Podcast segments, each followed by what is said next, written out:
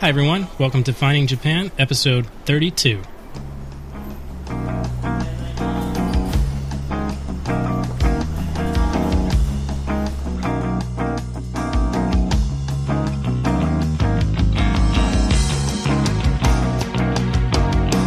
Minasan, hisashiburi desu ne. Hi, this is Christopher. Welcome to Finding Japan, episode 32.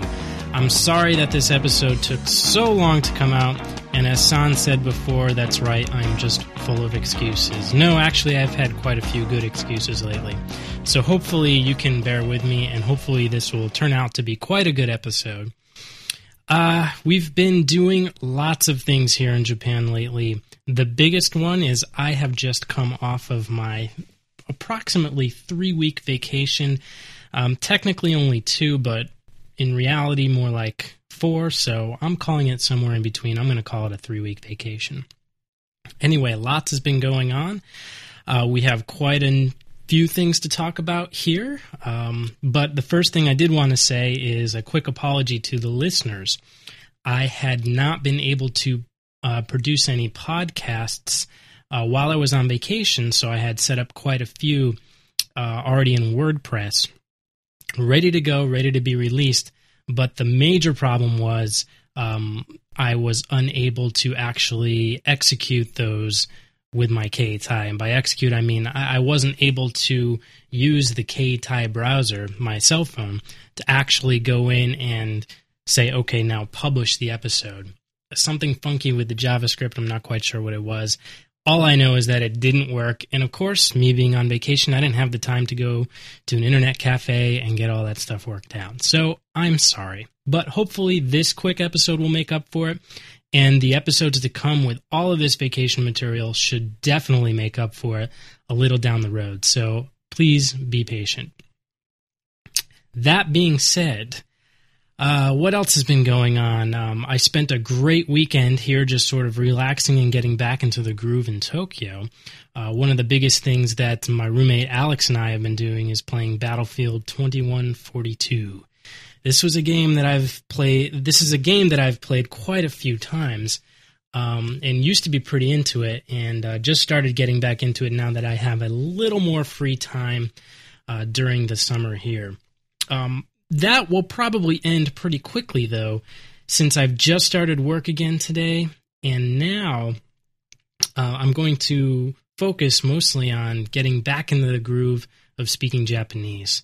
Speaking Japanese uh, not so often over the past three weeks, primarily in restaurant type situations, has left me with a little bit, a uh, little bit rusty uh, grammar and uh, word leakage, I guess you could call it. Um, but eventually, we should be able to uh, get that all squared away. So I put myself on a great study plan, and we'll see how that all turns out. One thing I did want to ask you guys, though does my voice sound any different? my lovely fiance brought a package with her, something I had left back in the States. And this package contained some audio gear that I had been waiting for. So I'm very, very happy to have it now. And I have my actual microphone and I'm ready to go.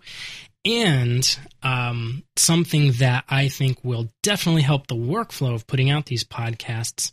I am now using a new piece of software to produce the podcasts. For those of you who are on a Mac, and Kelton, I'm sorry you are not. I just listened to your podcast today about uh, your computer deal there. Um, for those of you who are on a Mac, check out Ubercaster. And if you're interested in podcasting, definitely check out Ubercaster. I want to tell a small story here and get a little technical, and then I'll get back into the uh, Japan topics in a moment.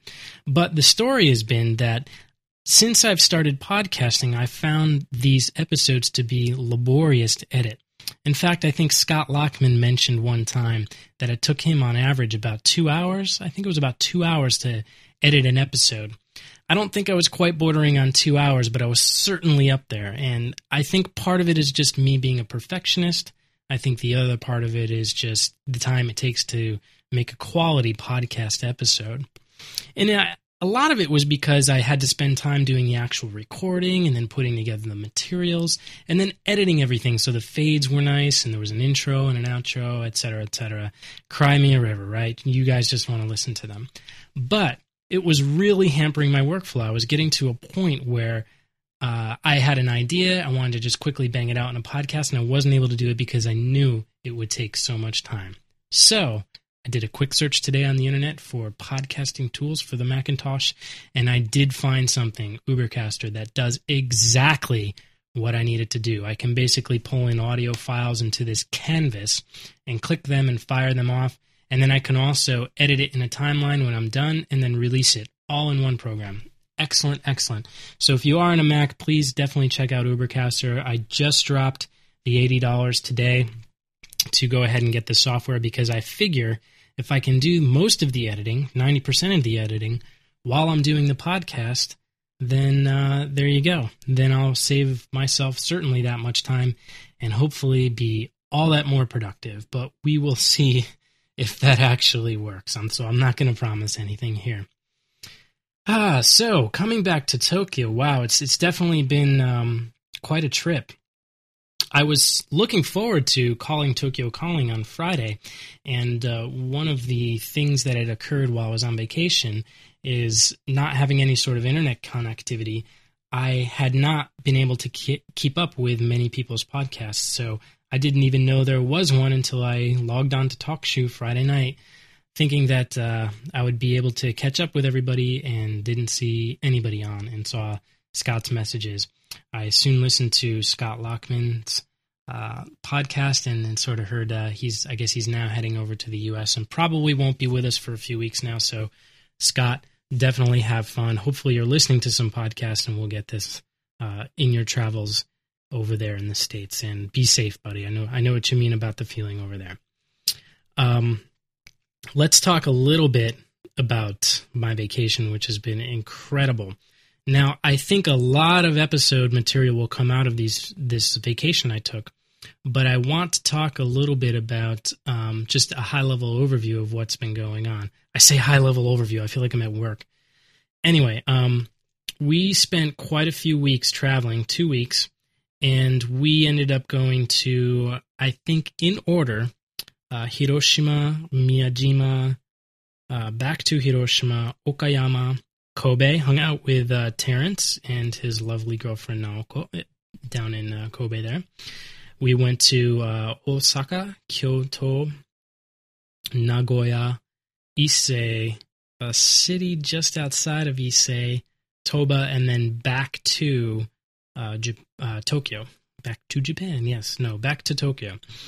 Uh, we spent the entire time in Japan. So, I have plenty of photos and stories to share but what I wanted to share tonight was a little bit about what it felt like to be back in Tokyo and some of the things I've noticed. The first thing I noticed being back in Tokyo is that Tokyo is a very clean city. We were in Hiroshima and some other areas, and especially around the water uh, areas, and there was quite a bit of pollution, and I was quite surprised. Now, I, I think I have to caveat this by saying my perception of pollution has probably changed since I've been in Japan. Tokyo being such a clean city, you sort of expect things to be clean. And in a lot of ways, things are sort of clean where they shouldn't be. I was leaving this morning um, to head off to work after being away for a few weeks, and there was a guy watering the street outside of his his store. Now I can see cleaning the street with water, but this man was watering the street. That's something I haven't quite figured out yet, but hopefully someone can clue me in there. Okay, so yeah, Tokyo has been very, very clean, and uh, going to some of these other cities, you sort of get a little less than that, and and you kind of notice it when you get back to Tokyo. Though uh, the last day that my fiance was here, we were walking to the train station, and we noticed a very conspicuous piece of trash on the bridge that was sort of I'll just leave it at this. It was gross. And uh, we were both sort of taken aback, but ironically, it was something that if I had seen on the street in New York City, I just would have laughed and, and kept going. It would have been funny, but um, I wouldn't have thought twice about it. But in Tokyo, c- kind of raises your eyebrows. I'll leave the visual to your imagination and try to keep this a, a PG rated show. I don't, I don't think I've ever used a cuss word on this show in fact, so don't want to get that explicit rating.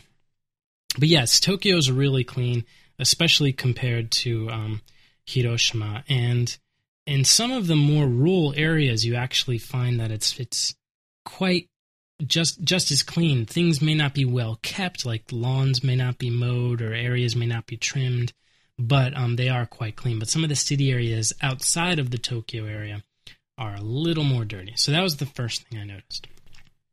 The second thing I noticed is a feeling of home, and this was something that I really didn't expect.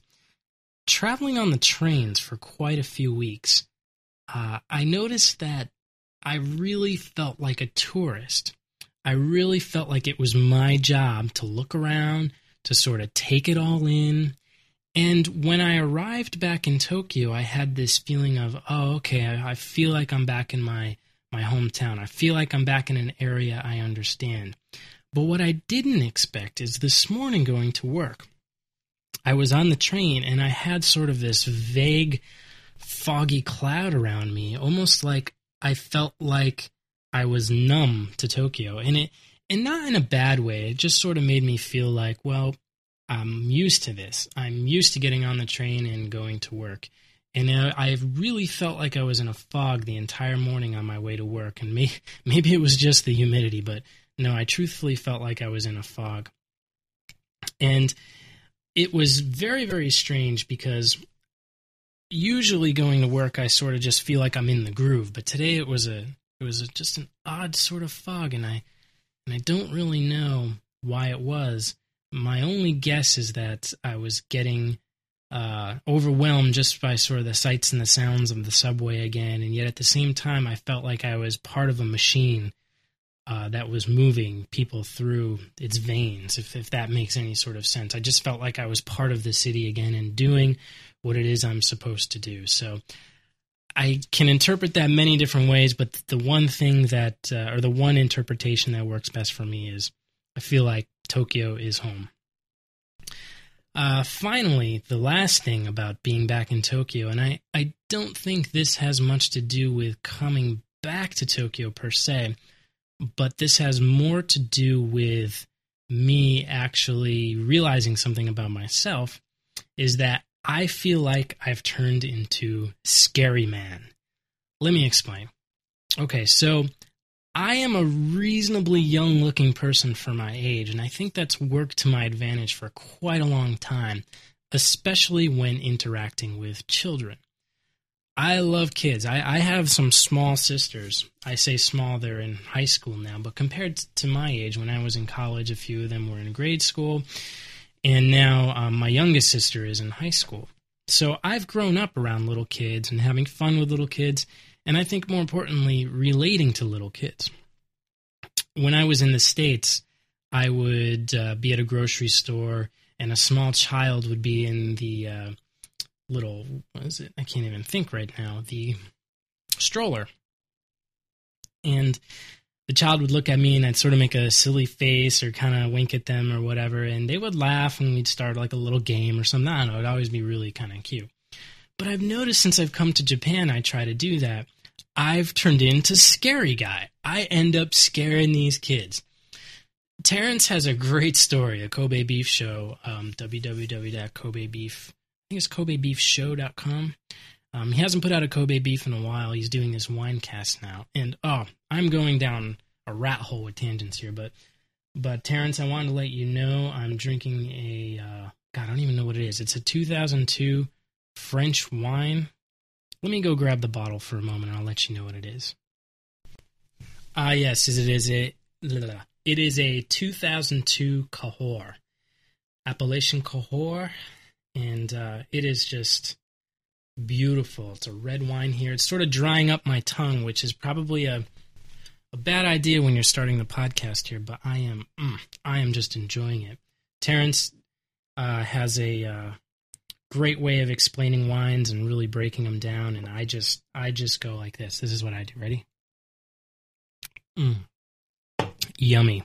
Okay, no, it is really really good. So, Terrence, I think I think I bought this when we were in um, God, I don't even know where we were. It was a great night. It was right after Hanami.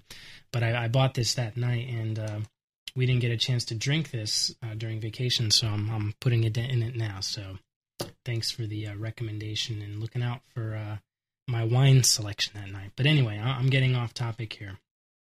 Okay, so Terrence has a great story about making face at this baby and the baby crying and the whole deal. Go check out his podcast, and it's a really funny story. But um, while I was on vacation, I noticed that many more children were looking at me like in a very curious way. So my natural instinction is to just start interacting with these kids, but I realized that I lost something. I lost the touch. I've turned into I've turned from a funny guy into scary man. And to me this is sort of a obvious realization of growing up, of course, but again, I, I'm I think I just sort of lost a little piece of me over vacation coming back to Tokyo. And I think maybe it's a combination of realizing that Tokyo is one of the greatest cities in the world and that uh, I am still a part of it right now. And I have turned into Scary Man that's making me think that things are changing.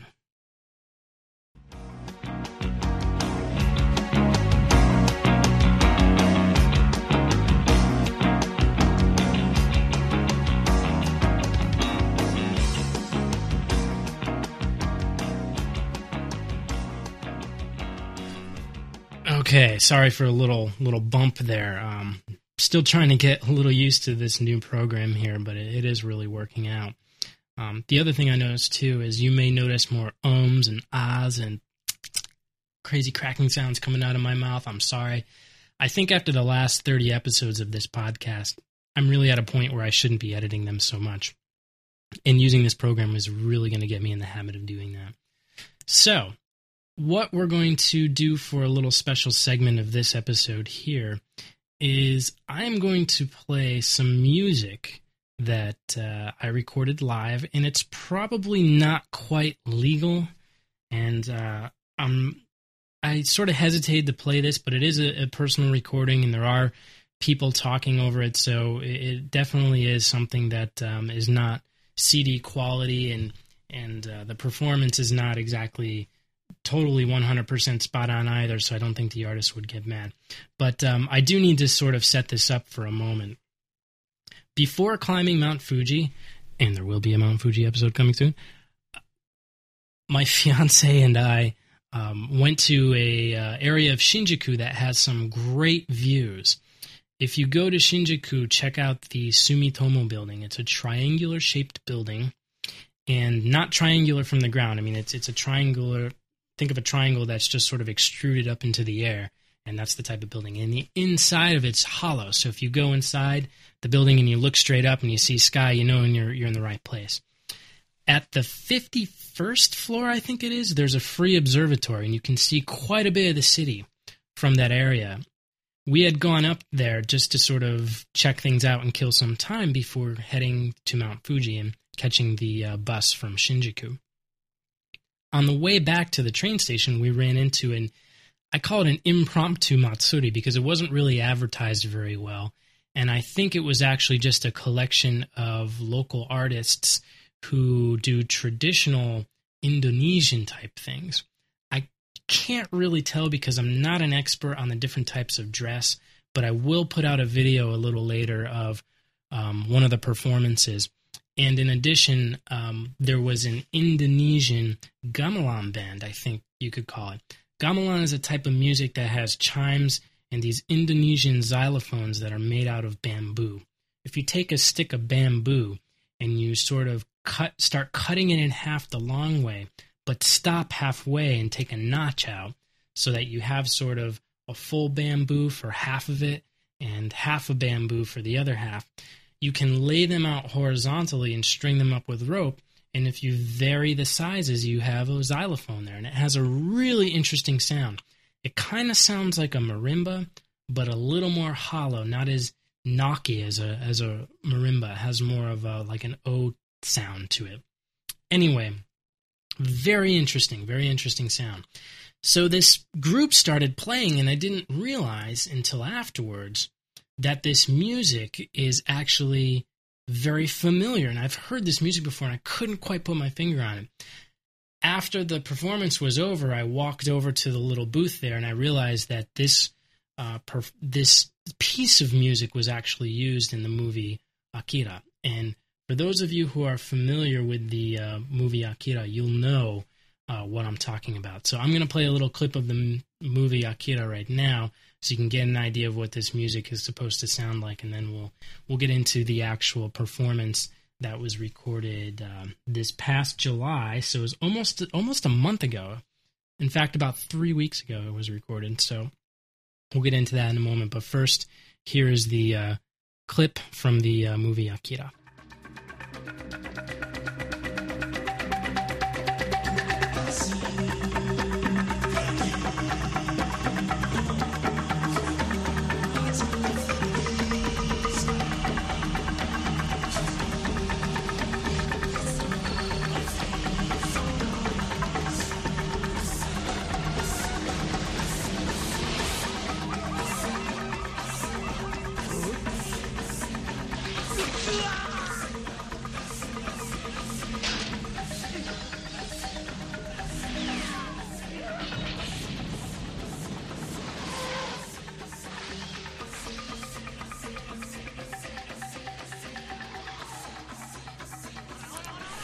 Okay, so you sort of get the point there. I'm sorry that there was a. I couldn't find an actual recording of that, and I don't own the soundtrack, so I just took a clip from the movie itself. But there you go. So here is this band. I don't have a name of the band, um, but I do have a short recording here. One thing I do want to note, though, is that this band had a um, mostly female but a lot of the uh, musicians were, were very, very good, especially the musicians that were on that bamboo instrument. But I did have one issue with this as a musician. There was a set of accompaniment. One is a keyboard, and the other is a set of drums. I think, in my own opinion, the drums are completely off and somewhat detract from the overall listening experience. But if you can get over the the bad drumming, and in my opinion, again, and I, I just it just maybe uh, what's the word? Kind of snotty of me to say that, but if you can get over that, um, I think it's definitely worth listening to. So here you go. This is from the Matsuri just before leaving for Fujisan, an impromptu performance of this uh, Indonesian uh, gamelan music here.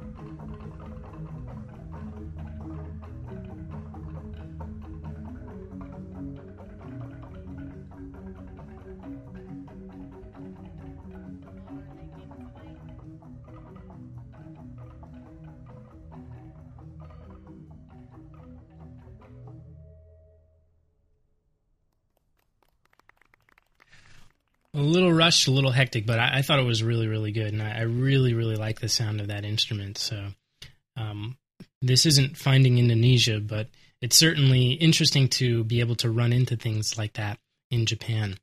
I will also be posting a video sometime soon of some very cool pictures from the Tanabata Festival.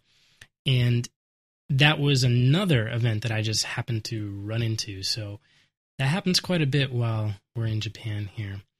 Um, what else? Okay, I think that's it for this episode. It's getting to be close to about a half hour.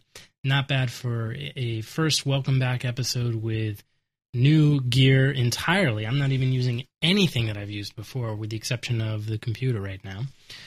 But I do want to thank everybody. Um, we will have probably another episode coming out this week as I begin putting together some stories.